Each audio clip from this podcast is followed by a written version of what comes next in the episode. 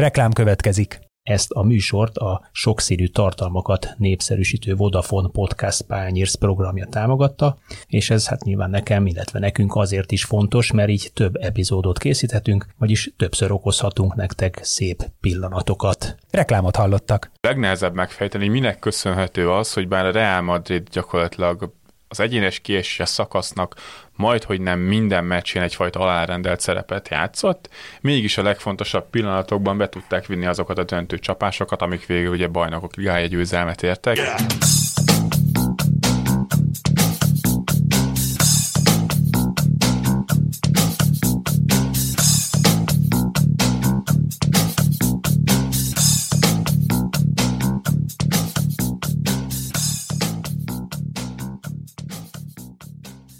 Sziasztok, ez itt az Itzer, a 24.hu focis podcastja. Egy bajnokok ligája döntő után vagyunk túl jó néhány nappal.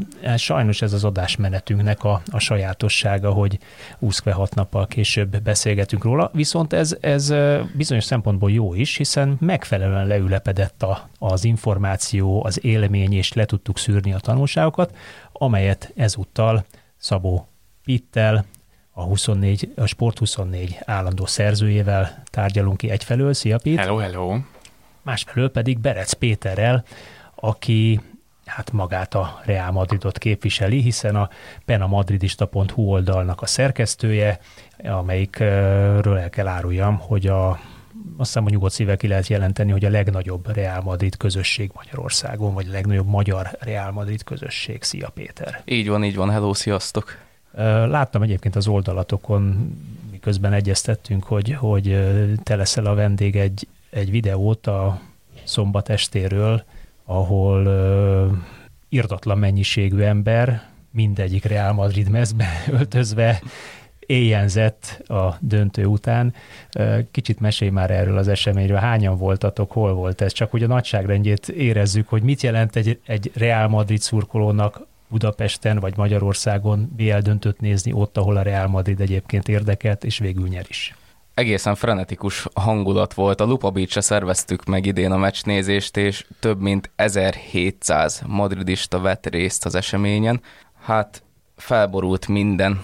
A lefújás pillanatában, a gól pillanatában, még az első félidő végén az elvett les gól pillanatában is, elmondhatatlan, amilyen érzelmek ott kitörtek az, az, az egy hosszú pillanat volt. Az nagyon hosszú pillanat volt, nagyon sokáig nézték, nem is értem, miért nézték eddig, de idegörlő volt. Hát biztosra mentek. Közben az jutott eszembe, hogy azért, azért amikor egy, egy teljesen futballidegen helyen összegyűlik 1700 férfi és nő, többségében férfiak azért gondolom, de azért a kisebbséget vagy a, a kisebbségben lévő hölgyeket is tiszteljük meg, hogy megemlítjük. Az ugye elgondolkoztam, hogy mondjuk a, a mezőkövesd, a kisvárda, az MTK szurkolótábora ennél valamivel kisebb. No, zárója bezárva. Szóval, hogy mit jelent, mit jelent ez a BL döntő, erről fogunk beszélgetni. Egyfelől szakmai oldalról, Pete segítségével, másfelől pedig Péter a te belső információidra vagy meglátásaidra is kíváncsiak vagyunk. Minek volt köszönhető szerintetek az, hogy az alapvetően esélyesebbnek gondolt Liverpoolt végül megint megverte a Real Madrid, vagy legyőzte a Real Madrid, ne nevezzük megverte, mert megverésről szó sem volt, legyőzte a Real Madrid. Ah, a Real Madrid ezt csinálta gyakorlatilag egész tavasszal a bajnokok ligájában, és szerintem ez volt itt a, a legnehezebb megfejteni, minek köszönhető az, hogy bár a Real Madrid gyakorlatilag az egyénes kieséses szakasznak majd, hogy nem minden meccsén egyfajta alárendelt szerepet játszott, mégis a legfontosabb pillanatokban be tudták vinni azokat a döntő csapásokat, amik végül ugye bajnokok ligája győzelmet értek, csak így jelzésértékűen, hogy az egyenes késes szakasz mérkőzésein ugye lejátszottak hét mérkőzést a döntővel együtt, ezeken a meccseken a Real Madrid mínusz 4,56-os XG különbséget produkált. Ha csak hogyha valaki esetleg még nem ismerni ezt a fogalmat, hogy ez a várható gólok különbsége, hogy a Real Madrid milyen minőségű helyzeteket alakított ki, illetve az ellen, ellenfelük ellenük milyen minőségű helyzeteket alakított ki, és ennek különbsége. Hát az ellenfél XG-hez képest ők mínusz négyet. Így van, mínusz négyet, ami azért egy egészen kirívó mutató, hogyha itt az elmúlt évek tendenciáját nézzük. Sajnos nem találtam 2000 12-re vonatkozó egész sorozatos adatot, de sejtésem szerint az a Chelsea volt az utolsó, amelyik ennyire negatív számokat produkált, és mégis megnyerte a bajnokok ligáját. Mégis az a Real Madrid azért jóval erősebb csapat, mint az a Chelsea, amelyik tényleg gyakorlatilag minden mérkőzésen, minimum az elődöntő kezdve azt játszotta, hogy beállt bunkerezni a saját 16-osán belőle. A döntőben szerintem az volt az érdekes, hogy a Real Madridnak talán ez volt a, a legjobb meccse itt az egész egyenes kiesés szakaszban, és hogyha a számokat megnézzük, akkor azért ez nem feltétlenül tükröződik, hogy a Liverpoolnak volt 24 kapura lövése, a Real Madridnak volt, 20, volt 6 kapura lövése, hogy a Liverpool közel 3-as várható gólnyi mennyiséget produkált, a Real Madridnál ez 0,92 volt, viszont én itt éreztem a legjobban azt, hogy a Real Madridnak van egy jól kidolgozott meccsterve, ami használható a Liverpool ellen. És Carlo Ancelotti is beszélt erről egyébként már a mérkőzés után, amikor elmondta, hogy a Liverpoolnak alapvetően egy ilyen nagyon kidolgozott, jól felismerhető játéka van, ami pont a Real Madrid egyébként nem jellemző, de éppen ezért könnyebb is rájuk készülni, hiszen megvannak azok a mintázatok, amiket használnak mérkőzések közben, akár labdával, akár labda nélkül, és a Real Madridnál szerintem pontosan látszódott az, hogy meg sem kísérelték például, hogy magasan letámadni a Liverpool, sőt mondjuk feladták azt, hogy az első vonalban Fabinho vagy Tiago egyetlen nyomást kapjon, az egyikük folyamatosan szabadon szervezhetett, viszont a saját kapujuk előtt legtöbbször annyira kompaktak voltak, hogy bár lövőhelyzeteket ki tudott alakítani a Liverpool, de ezek nagyon kevés alkalommal voltak nagy zicserek, rengeteg blokkot mutatott be a Real Madrid, rengeteg mentésük volt a 16-oson belül, pontosan abból fakadóan, hogy nagyon sokan voltak ott azon a területen, amit elsősorban védeni próbáltak, és nyilván ott volt még Kurtának a teljesítménye is, hogy a Liverpoolnak hiába voltak kicsi helyzetei, alapvetően egy lövésükből átlagban a mérések szerint 10%-ban születhetett volna gól, ami mondjuk 24 lövésnél mindig azt jelenti, hogy mondjuk kettőt simán lőhettek volna, de hát itt van a kapus teljesítmény, meg megint egy extra volt a Real Madridnál, és az egész szezonban mindig volt valami extra, vagy Benzemától, vagy Vinicius-tól, vagy Modristól. Itt a döntőben ezt az extrát egyébként Tibó Courtois tette hozzá egészen egyértelműen. Lehet ezt akkor úgy értelmezni, hogy a, a előre megtervezett, kiszámítható, rendkívül racionális futball vesztett az improvizatív egyéni képességekre építő játék ellen? Akár fordíthatjuk szerintem így is, és ez már nagyon kidomborodott az elődöntőben Vagy mondjuk a, is. bocsánat, ne feled szabad, vagy a, a modern stílus, a modern német, skandináv stílus kontra hagyományos, latinos improvizatív játék? Én máshogy, máshogy értelmezem, hogy a bajnokok ligája alapvetően még mindig egy kis minta minden esetben, hogy Real Madrid is az egyenes kiesés szakaszban lejátszott hét mérkőzést. Ugye ez az a hét mérkőzés, amit mondjuk lejátszanak a csapatok egy világbajnokságon, vagy most már egy Európa bajnokságon is. És az ilyen világversenyeken tapasztalható meg az, hogy általában azok a csapatok tudnak sikeresek lenni, akik a legkevesebb kockázatot vállalják, de megvannak mondjuk egyénileg azok a képességek, akik egy-egy mérkőzést el tudnak dönteni.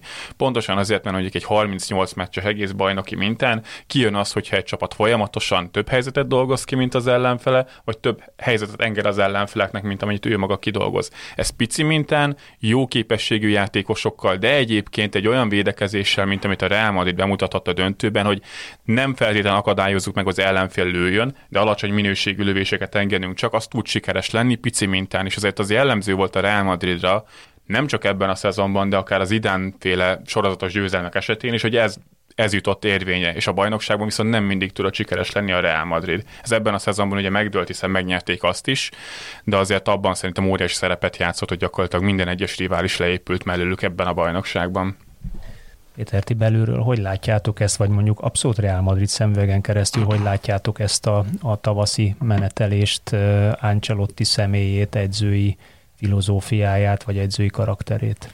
Én egy picit még visszavezetném azzal, amivel a Pete kezdett, az XG mutatóra, mint az, hogy tök jó, hogy a futballban vannak ezek a statisztikák, egyre több számítógépes adatot tudunk feldolgozni, bejött a videóbíró, az XG is még újfajta fogalomnak fogható fel, még nem is mindenki ismeri, viszont ez a döntő, és a, az egész menetelés, az összes tavaszi fordítás megmutatta azt, hogy ezek mellett az emberi tulajdonságok és a szívek és a barátsági futball, hogy ismer mindenki mindenkit a keretből, csukott szemmel tudják, hogy hol van a másik, mert már nyolc éve minimum együtt játszik a mag, és legyőzték ezt a gépezettet, ezt a robotizált futballvilágot, ami hát sajnos vagy nem, de előbb-utóbb ez lesz a vége, szerintem. Nagy százalékban úgy tűnik, hogy mégis ez az eredményesebb,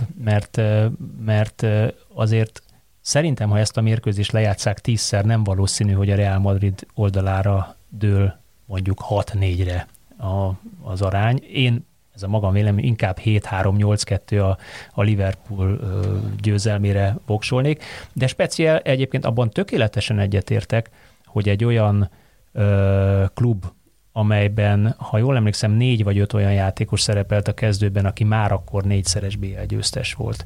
Benzema 2009-től játszik, ott a mag 2013-14-től játszik, ott még Krósz is 14-ben érkezett, ha jól emlékszem.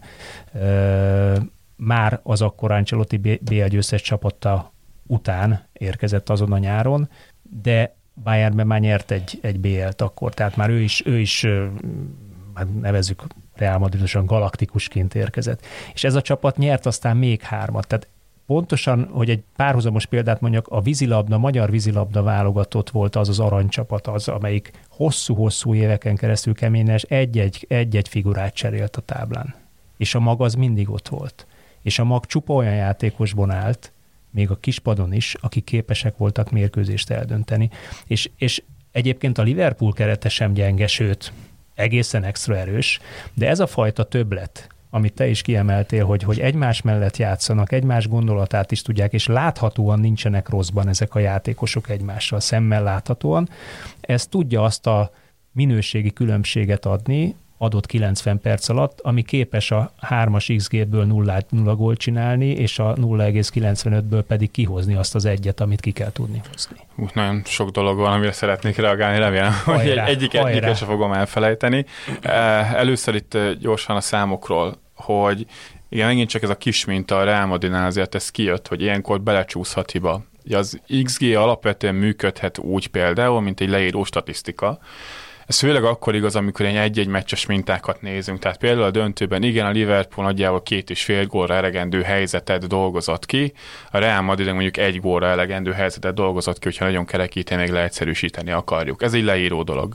Viszont, hogyha azt nézzük, hogy mondjuk egy akár már egy 10 meccses mintán, 20 meccses mintán, ami már azért eléggé reprezentatív tud menni, egy csapat folyamatosan magas minőségű helyzeteket dolgoz ki, és alacsony minőségű helyzeteket enged az ellenfélnek, akkor abból már alapvetően meg lehet jósolni azt, hogy hosszú távon ez a fajta játék fenntartható és eredményes lehet.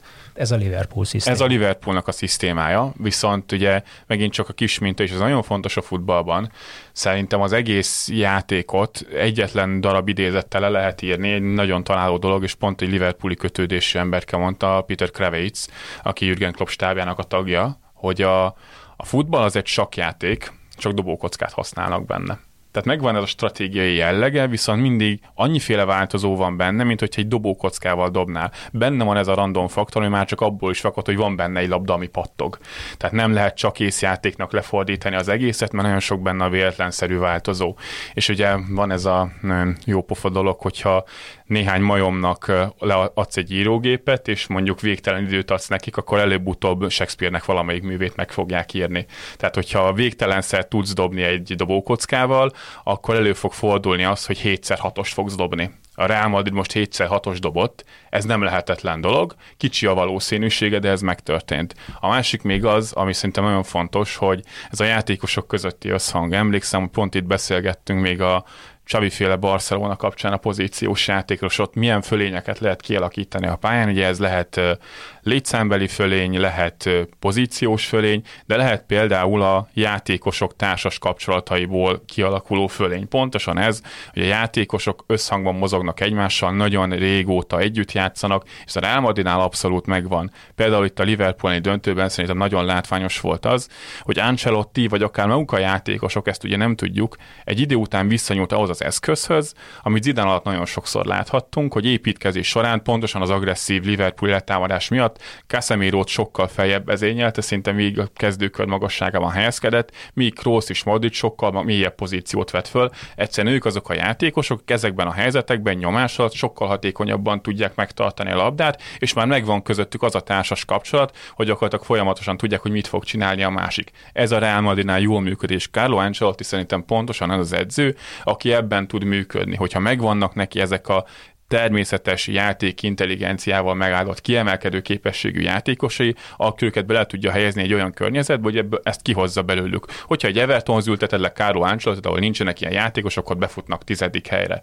Nagyjából ő nem fog elvenni egyetlen csapattól sem azzal, hogy szétbarmol valamit taktikailag, de a, a hozzáadott érték és inkább ebben jelenik meg, hogyha van jó egyéni képességed, akkor azt kihozom belőled, de rendszer szinten az ő csapatai nem feltétlenül lesznek többek, mint egyéni képességek összessége, és ebből is nagy vita volt, hogy az egész interneten, hogy akkor Carlo Ancelotti most ott van a világ legjobb edzői között, szerintem nincsen, viszont ha volt egyetlen egy csapat, amelyikkel Carlo Ancelotti pontosan ezzel a mentalitással, ami valóban inkább a, a válogatott futballban jellemző, hogy nincsenek annyira kidolgozott sémáink, mert egyszerűen nincs elég időnk, nincs elég edzés lehetőség, hanem mondjuk van egy jó védekező struktúránk, meg néhány támadási metódusunk, és vannak jó egyéniségeink, azzal visszük végig, az ott működik, klub szinten a Real Madridnak van pont a minősége és a játékosok összeszakottsága miatt egy olyan lehetőség, hogy Ancelottival is tudtak nagyot menetelni. Ebben persze azért benne van a véletlen faktor, és ezt szerintem kell lenne károztatni, és persze ezek az erős egyéniségek, amiről Benzema is beszélt, talán a Manchester City elni elődönt visszavágót megelőzően, hogy egyszerűen nem esnek pánikba, hogyha 5 perccel a vége előtt még hátrányban vannak, mert már annyiszor nyertek. Ez megint egy nagyon fontos aspektusa a futballnak, ez ténykérdés. Szeretnék kiemelni pár dolgot. Kezdjük azzal, hogy azért a Real Madrid nem egy fiatal csapat, pontosabban az imént elmondottakból, hogy már 8-9 éve együtt játszik a mag. Az erőnlétikön viszont ez nem nagyon látszott. Minden mérkőzésüket az imént említett hét egyenes kieséses szakaszban szinte a végén az utolsó pillanatokban nyerték meg, többször fordítással, lényegében döbbenetes fordításokkal már-már a, a Bayern München, Manchester Unitedra emlékeztető fordítással Sőt, nyertek. ez nagyjából pontosan Pontosan volt. ugyanígy volt, igen. Minek köszönhető ez, hogy 30, jóval 30 fölötti játékosok, BL döntő legidősebb játékossal, mindenkori BL-ben megdöntők Luka Modric, ha jól emlékszem, ugye, vagy második legidősebb volt, nem is emlékszem már a statisztikára, de hát 37. éves a fiatalember. Mitől bírják ezek a fiúk ennyire jól? Mi a kulcs? A kulcs egy név. Antonio Pintus.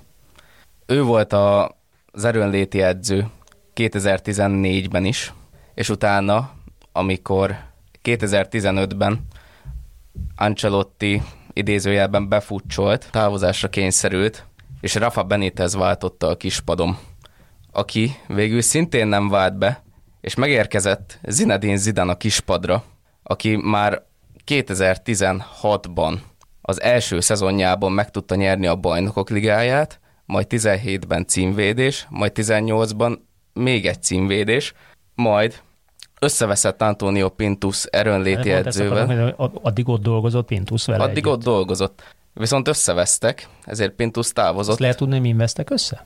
Belsős dolgok. Például van-e információtok nektek, mint, mint Real Madridhoz az átlagosnál talán közelebb álló egyesületnek? Lehet, hogy alapjában véve vannak, nekem konkrétan nincsenek, de el tudom képzelni, hogy mind a kettő van olyan nyers egyéniség, hogy Erős karakterekről beszélünk azért. egyszerűen összeférhetetlenség volt egy idő után.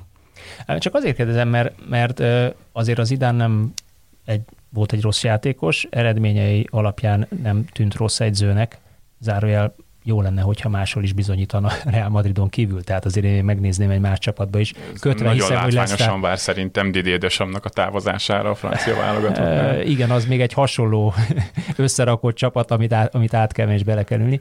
De mit is akartam mondani? Tehát három évig ugye ő, ő úgy, úgy dolgozott egy, egy tulajdonképpen már kész csapattal, hogy arról többször több zicseradásban beszélgettünk, hogy, hogy valahogy nem látjuk a, az ő konkrét játék elképzelését, ugyanígy, mint Ancelotti hagyatkozott az egyéni képességre egyfelől, ami megállapítás volt, másfelől pedig, hogy általában egy viszonylag döcögős ősz után egyenesedett ki tavaszra, és mindig máplis-májusra érte el a Real Madrid a csúcspontját. Feltételezem, ez is egyfajta fizikai felkészítés, vagy erőléti felkészítésnek kell legyen a kulcsa. Nagy rész benne van, viszont azt sem felejthetjük el, hogy Zidán tulajdonképpen Ancelotti keze alatt pillérezett ki. Így van. És hasonló játékrendszert is folytatott. Kicsit talán én, én azt mondanám, hogy még kevesebb rendszer szintű elképzeléssel, mint amit Ancelotti véghez visz, hiszen rendszeresen figyelhettük azt meg, hogyha nem működnek az egyéni kvalitások, nagyon bunkerfocit, nagyon sündisznó alakzatba áll be az ellenfél, akkor a csapat tömegszámmal próbálkozott vakon beadásokkal, hogy vagy eltalálja valakinek a fejét, vagy nem. És általában sajnos nem. És ezekkel a csapatokkal nem nagyon tudott mit kezdeni a Real Madrid. A, nyilván annyira nem kapcsolódik szorosan a BL döntőz, aztán majd visszavezetjük a, a mostani dolgokhoz Pintuson keresztül. De Zidane, Zidane ilyen szempontból tényleg érdekes, hogy Ancelotti mellett ugye volt ő, ő másodedző is, de ő tipikusan az az edző, akit nem lehet szerintem alapvetően visszavezetni úgy egy mondjuk futballágra, mint mondjuk egy Pep guardiola akiből tudjuk, hogy mondjuk milyen, milyen alomból jött. Ő ugye játszott korábban Mácsa olimpia alatt is a Juventusnál, aki szintén alapvetően egy ilyen mentalitású edző volt, volt, hogy a védekezést azt jól összerakta, volt egy rendszer, de alapvetően a játékosok egyéni képessége is nagyon alapozott. Zizan ebből is Ancelottiból is nagyon sokat merített, de mielőtt ő vezető edző lett, ő nagyon sok edzővel beszélt, Marcelo Bielszával azért mind gyakorlatilag minden komolyan vehető edző azért egyeztetett, mielőtt bármilyen komoly munkát elvállalt Pep Guardiolának, és nézte az edzéseit. Nagyon sok dologból csipegetett, amiket aztán egyébként észre lehetett is venni a Real Madrid játékán, pontosan amiről beszélt, hogy voltak ezek a hosszú labdabirtoklási periódusok, de nem voltak meg azok a rendszer szintű bontások, amiket mondjuk egy Guardiola csapattól láttuk, hanem ilyenkor jöttek a beadások, és nyilván, mivel nagyon sok jó felejő játékos volt, Cristiano Ronaldoval, Gerard Bale, ezek sokszor eredményesek voltak, akár a bajnokok ligájában is. Ezen ebből a szempontból szerintem érdekes. A második madridi korszakában, ahol szerintem már egy jóval kimunkáltabb edző volt, szerintem nagyon érdekes meccstervei voltak, akár még az előző szezonban is a bajnokok ligájában, legalábbis szerintem nagyon figyelemlevéltó volt, hogy hogyan tudott például a ellenfelekhez alkalmazkodni, hogyan zavarta össze mondjuk a, az Atalantának az emberorientált védekezését, hogyan tudta mondjuk izolálni akár a Liverpool ellen Vinicius Junior, Alexander Arnold szemben, ami mondjuk itt a döntőben akár pontosan Konáté jelenléte miatt már nem jött össze annyira a Real Madridnak.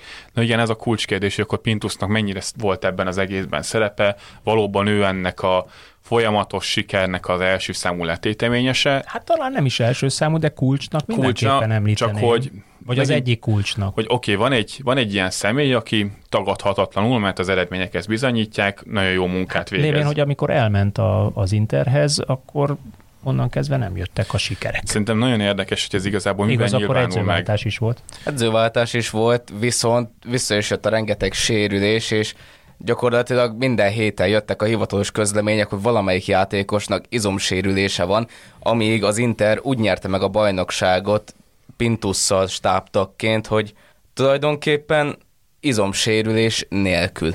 Mikor hozták vissza Pintuszt? Idén. Hát akkor Vagyis ez hát a kulcs, ennek a akkor ez a kulcs elején. valahogy azért úgy áll. Tehát áll. lényegében azért annak a mondjuk úgy megoldását keressük, hogy a Real Madridnál miért van az, hogy mondjuk Modric már 36 éves, most már Toni Kroos és 30, Benzema 34 éves, és mégis arról van szó, hogy ezek a játékosok végig tudnak játszani egy egész szezont, és nincsenek izomsérüléseik. Benzema is csak egy nagyon rövid periódust hiányzott a szezonban, az mondjuk fájt is a Real Madridnak akkor. De hogy játékban ez miben jelenik meg? Az egész spanyol bajnokságban a Real Madrid a negyedik legkevésbé intenzíven védekező csapat. Tehát nem támadnak le magasan, nem kell rengeteget futniuk a labda ellen. Ez a BL-ben is pontosan ugyanígy van, tehát a BL döntőn is gyakorlatilag teljesen feladták a letámadást, és ez igaz volt szinte a Paris Saint-Germain elleni visszavágó második fél leszámítva, ilyen 15-20 perces periódusok kivételével az egész BL sorozatra.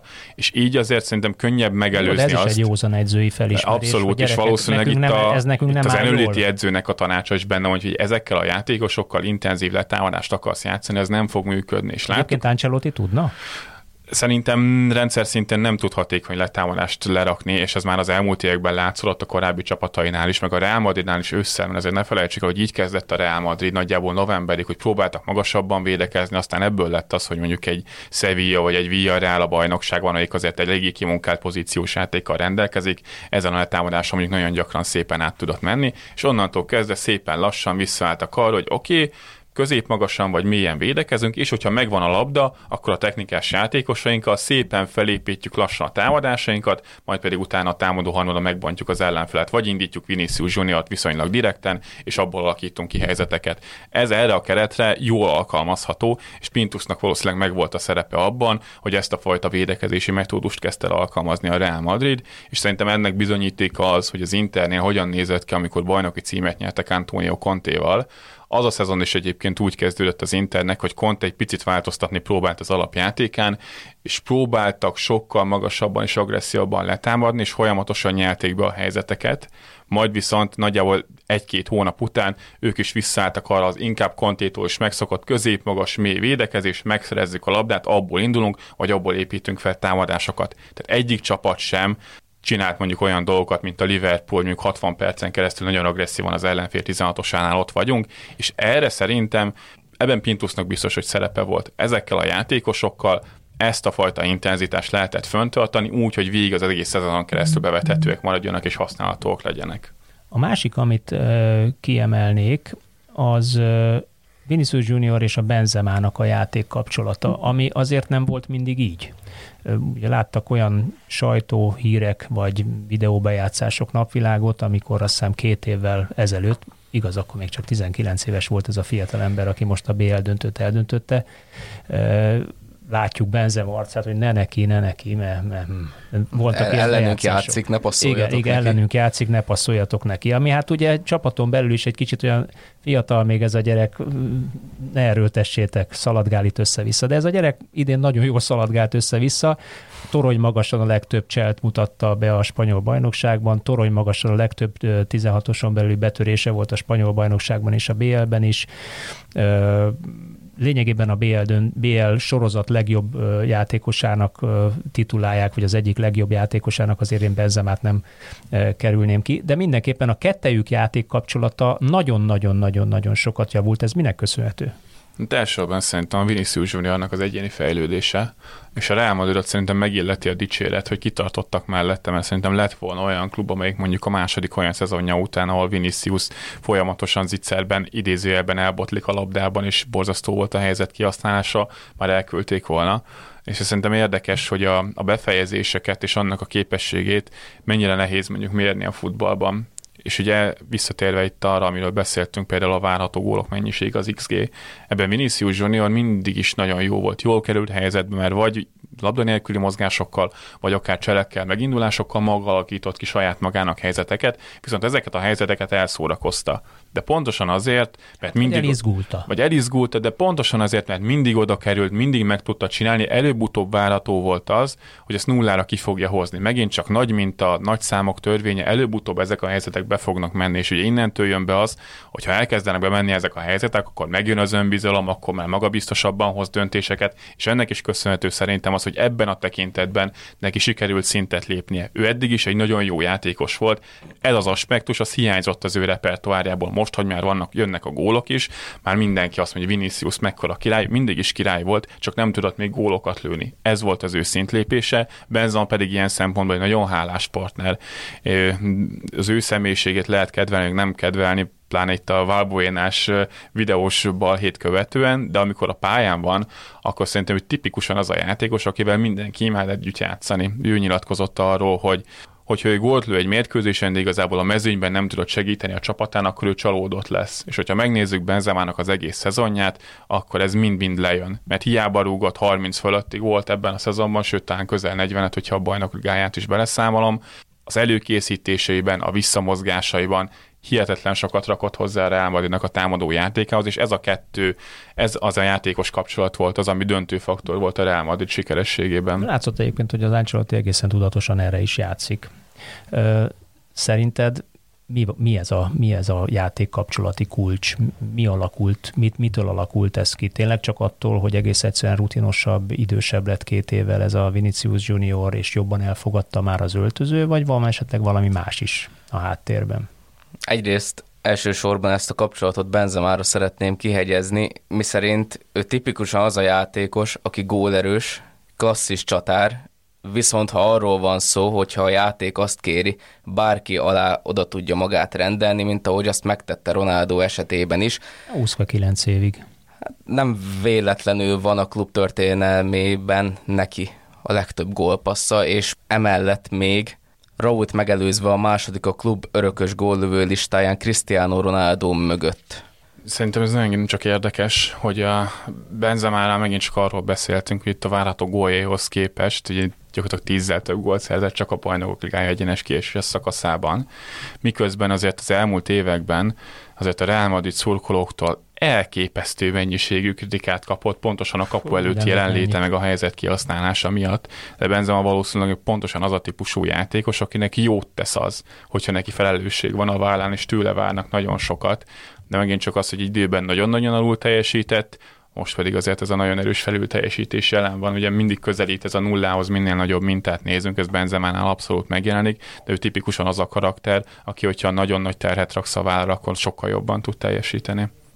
Kapus, vagy kapusok. Szegény Jürgen Klopp szoktam mondani, két utóbbi Real Madrid elleni BL döntőjét mind a kettőt elvesztette, egyiket egy kapus miatt, és a másikat, és a másikat, is. másikat is egy kapus miatt. A különbség annyi, hogy egyik a saját kapusa volt pehére, szegény ez a Loris Karius azóta nem is tudom, hogy hol vegetál már, nagyon leírta magát. Még a Liverpoolnak a negyedik számú kapusaként töltötte el ezt a ah, szezont. Klassz. És a, ugye a túloldalon most egy Thibaut Courtois volt, aki, aki hát ö, egészen lenyűgöző teljesítményt nyújtott, kilenc védés, minden idők legtöbb védése a bajnokok ligája döntőjében, döntőiben közte szerintem, hát nem akarok nagy számot mondani, de három olyan, minimum három olyan klasszis védése volt, ami egyébként ezt a három izgét jelentette, amit mind a hármat megfogta, döbbenetes teljesítménnyel. Minek köszönhető mindez? Igen, mi a kapus szerepe? Hát az ilyen meccseken a legfontosabb talán. Talán egy olyan csapatnál, és itt a, Real... a másik, bocsánat, nem feled, szóval a másik oldalon sem egy gyenge kapus nem, volt, és hát ő is szerintem abszolút. hibátlanul oldotta meg azt a helyzet, kevés helyzetet, amit a Real Madrid egyébként teremtett előtte. Az egyik nem tudott mit kezdeni, mert az ajtóablak volt, ugye, amit az, az már nem olyan, olyan, olyan egy se volt a, a, a, Igen, olyan nem volt. A Liverpool. Hát, hogy lehet, hogy lett volna a Real Madridnak, hogyha Dani Ceballos nem lepődik meg, hogy ő egy BL döntőben lépett éppen pályára a, a második az már a vég, az már a végén, az már a végjátékban, igen. Ha, De az se rajta múlott volna, hogyha gól, mert sem. egyértelmű zicser volt a, az egyetlen egy valós gólnál, amit szerzett a Madridot, pedig egész egyértelműen elcsúszott mm. a védelem. És az, az is teljes mértékben tehetetlen volt ott Alisson. Igen, picit, el, mielőtt eltérünk kultúrára, csak szerintem itt az elcsúszásnál fontos, hogy mindenki azt várta, hogy majd itt a Vinicius Junior Alexander Arnold párharc döntéheti el ezt a mérkőzést a Real Madrid javára. Ugye nem így történt, pontosan azért, mert Konaté játszott azon az oldalon, aki hát védőként van olyan gyors, és talán kétszer erősebb, mint Vinicius Junior. Ugye ez működött például a Chelsea esetében, és Reece james amikor őt állították rá. Hát, Szenzációsan futballozott. Hát, Konaté Liverpool legjobb volt talán Tiago mellett.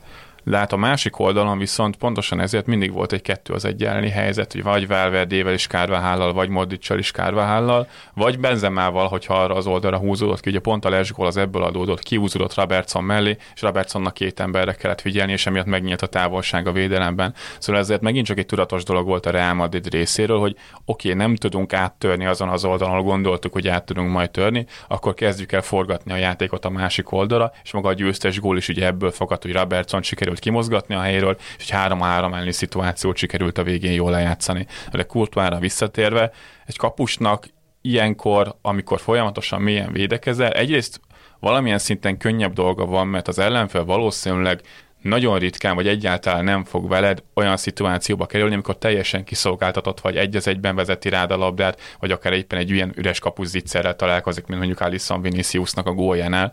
Viszont itt jön be az, hogy sok lövést fogsz kapni, és olyankor kell rendkívül élesnek lenni. És ugye Liverpool rengeteg helyzet alakított ki lövések formájában, de ezeket a helyzeteket még jól is fejezték be. Az XG lett azt hiszem 2,6-os, de a postshot XG az még ennél is magasabb volt. Megint csak azért, hogy tegyük helyre a fogalmakat, az XG az, amikor a helyzetek minőségét úgy vizsgáljuk, mielőtt a lövés megtörtént volna, a post-shot XG pedig a lövés utáni XG, tehát az, hogy hova tart a lövés, értelemszerűen magasabb értéket kapsz akkor, ha mondjuk a felső sarokba célzol, és oda is lövöd a labdát, mint hogyha a kapus kezébe középről lövöd a labdát. És Kóta ebben volt egészen zseniális, hogy a rendkívül nehéz lövéseket is hihetetlen bravúrral hárította, mert ezt a fajta játékot, amit a Real Madrid játszott a döntőben, ez csak így lehet, hogyha a kapus hozzárakja azt az extrát, azon kevés alkalmakkal, amikor nagyon jó lövéseket tud leadni az ellenfél.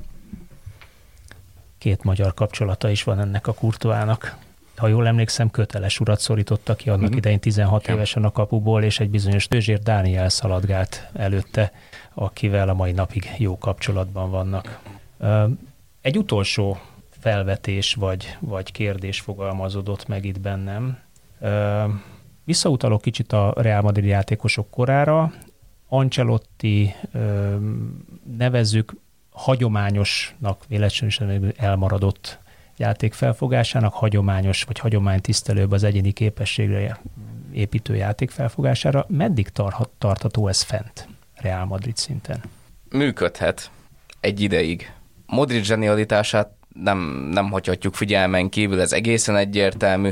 Kroosnak a precíz labdáit, ami hát gyakorlatilag, ha jól emlékszem, a BL döntőben is, egy BL döntőben hangsúlyozom, 92 százalék fölötti passzpontossága volt, és ami ott Olyan nyol... Liverpool, amik folyamatosan nyomást helyez rá, tehát pont az ilyen játékosok a kulcsok az ilyen szituációban. Hát így és... tudják kihozni a labdát, viszonylag könnyedénnek tűnő, nyilván nem az, de látszólag nagyon könnyedén egy olyan Liverpooli pressing ellen, ami mondjuk általában nehezen állja ki a próbát, sőt, 10-ből 9 csapat belebukik. Bocs, hogy belevágtunk a Tehát, hogy 8 éve van Kroos a Real Madrid kötelékében, és eddig, ha jól tudom, minden szezonban volt legalább egy olyan BL mérkőzése, amin 92 százalék feletti passzpontossággal rendelkezett. Jó, azt a Nagy Ádám is megcsinálja, csak kérdés ugye, hogy ezek a passzok mennyire mennek előre, hány kulcspassz van benne, milyen, csak hogy a, és a Nagy Ádám a, a Bristolban csinálja meg. Szerintem a Nagy Ádám megcsinálna egyébként ezen a szinten is, csak mondom más kérdés, hogy milyen, milyen, milyen mélységbe játszol, milyen a, mármint a, a pálya milyen mélység a kaputtól milyen távol játszol, és milyen irányúak ezek a passzaid. Nyilván Ádám ebben az erősebben a forgatásban, Mikrosz és Modric tulajdonképpen két nyolcas elől-hátul mindenhol ja, hát a játszanak, és fantasztikusan oldják meg. Tony a... Crossnál nyilván azt érdemes kiemelni, hogy ugye valóban ennek a, ezeknek a passzoknak hány százaléka az, ami valóban inkább csak a labda folyását segíti elő, és mennyi az, ami mondjuk Kulcs, valóban hatékonyan irányító. segíti a támadójátékot. Hát a az öt európai topligát figyelembe véve Tony Kroos ott van a, most hirtelen nem néztem meg, de a top 10-ben biztosan ott van ebben a szezonban is, de lehet, hogy a top 5-ben és a világon az egyik legjobb játékos abban a tekintetben, hogy saját térféről a támadó harmadba eljuttassa a labdát, vagy progresszív passzal segítse az előjutását a csapatának. Ez hihetetlenül nehéz szerintem reprodukálni, vagyis nagyon kivételes képességű játékosok kellenek hozzá. Ez, ezért a kérdés. Tehát mi van akkor, hogyha kiesik egy vagy két mozaik ebből a csapatból. Kulcs. kulcs Ezért a Real Madridnál látszódik, hogy hogy akarják összerakni ezt És a középpályát. Hogy? Ugye most uh, Aurelien Chouameni-nek a leigazolásról lehet olvasni mindenfelé, aki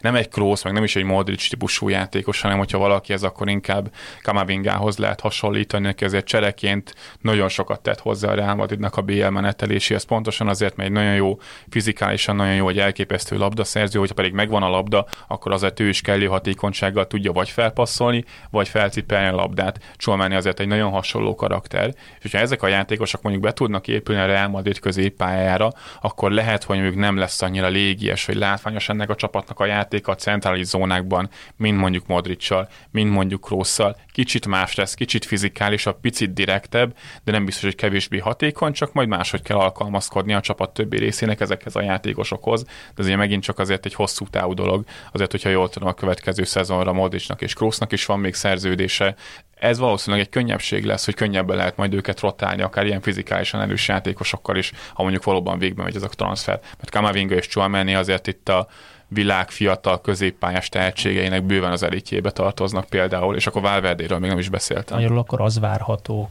körülbelül a Real Madrid 2022-es, 23-as évében, hogy finoman és lassan megpróbálják átalakítani a csapatot, a kulcs, korábbi idősödő kulcsjátékosok nem játszanak 60 meccset, csak mondjuk 25-30 kulcsmérkőzésen, mondjuk a bajnokok ligája záró szakaszában például, oda helyezik ki a fizikai formát, egyebet, míg ezek a fiatalok szépen megkapják a meccsterhelést 20-25 bajnoki meccsel, bajnokok ligája meccsel, kupa meccsel, stb.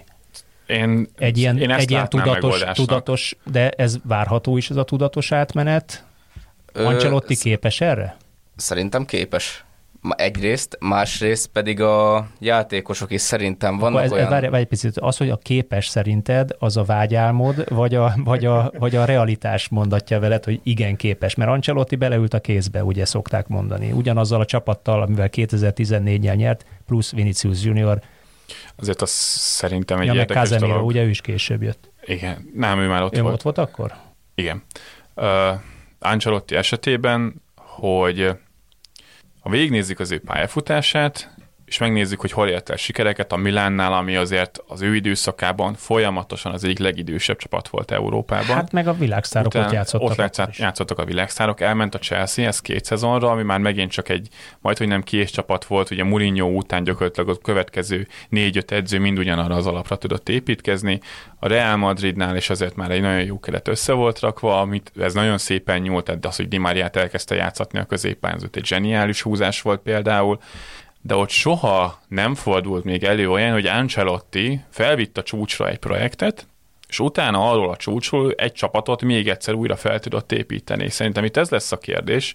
És a Real Madridnál egyébként ez nem is biztos, hogy fontos, mert ha nem Ancelotti, akkor majd hoznak helyette mást. Tud-e lenni Ancelotti Sir Alex Ferguson? Biztos vagyok benne, Tud-e lenni Ancelotti Arsene Wenger? Biztos vagyok benne, hogy nem, de az már senki nem tud lenni. Nagyon kevés esetben, pont olyan esetekben, mint mondjuk Jürgen Klopp vagy Pep Guardiola, az egész klubprojekt arra épül, hogy az ő kedvük szerint igazoljanak játékosokat, az ő játékukra húzzák fel az egész klubmodellt. A Real Madridnál az edző sosem volt ennyire fontos. A Real Madridnál mindig a játékosok voltak fontosak, és hogy amikor az látszódik a következő szezonban, hogy Ancelottival ez a csapat már nem tud megújulni, akkor hoznak a helyére valaki mást. Ugye ez a kérdés, hogy ki tudja betölteni ezt a szerepkört, mert mondjuk egy Julian Nagelsmann nem az a karakter, aki a Real Madridnál tud érvényesülni. Pontosan azért, mert a Real Madridnál mindig a játékosok és a játékosok egyéni képessége szabadság határozza meg a játék játékot, soha nem az edző akarata.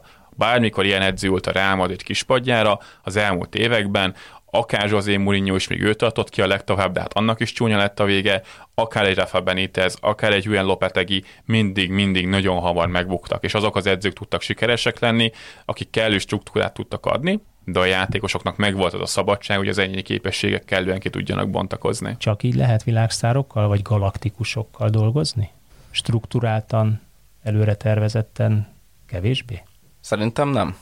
Azért sem, mert ö, hogyha azt nézzük, hogy mennyire fogjuk megfriss, mennyire fogja a csapat megfrissíteni ezt a gyakorlatilag már legendássá vált úgynevezett CKM triót a középpályán. Ha úgy nézzük, hogy Csuameni esetleges érkezésével meg tud maradni az a baráti légkör, már pedig nem gondolnám, hogy bomlasztó személyisége lenne a Csuameninek, legalábbis én nem ezt vettem észre. Akkor viszont a jövő középpályája, a jövő top egy elit középpályája lehet az a Fede Valverde, Csuameni, Kamavinga, főleg úgy, hogy Kroos és Modric, még ha marad egy, esetleg kettő, vagy akár több évet, rengeteget tudnak átadni ezeknek a fiatal játékosoknak, és pont emiatt lehetnek majd később azok, akik, és úgy gondolom, hogy méltó utódja lesz ez a hármas ennek a legendává vált principiumnak. Lesz a duplázás? Nem. Megint a nagy számokból kiindulva, és megint ez szerintem nagyon fontos kérdés, hogy ha azt a kérdést teszik, hogy ki nyerte meg a BL-t, az egyértelmű, hogy a Real Madrid. Ki volt a legjobb csapat Európában ebben a szezonban, az mondjuk nem a Real Madrid volt, szerintem a Liverpool volt, lehet, hogy valaki más a Manchester City-t mondaná, de összességében nem a Real Madrid volt a legjobb. Értem, mit mondasz?